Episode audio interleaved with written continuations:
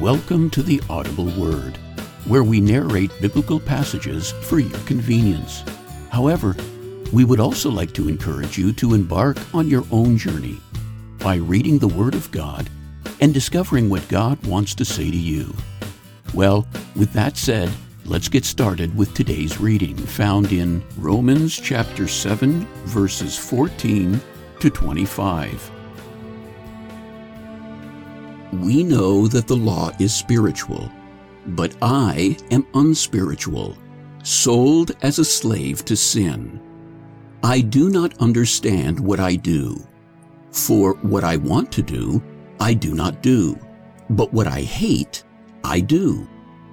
And if I do what I do not want to do, I agree that the law is good. As it is, it is no longer I myself who do it but it is sin living in me. For I know that good itself does not dwell in me, that is, in my sinful nature. For I have the desire to do what is good, but I cannot carry it out. For I do not do the good I want to do, but the evil I do not want to do, this I keep on doing.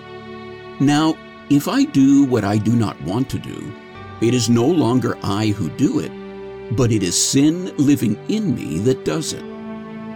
So I find this law at work. Although I want to do good, evil is right there with me. For in my inner being, I delight in God's law. But I see another law at work in me, waging war against the law of my mind and making me a prisoner of the law of sin at work within me. What a wretched man I am! Who will rescue me from this body that is subject to death?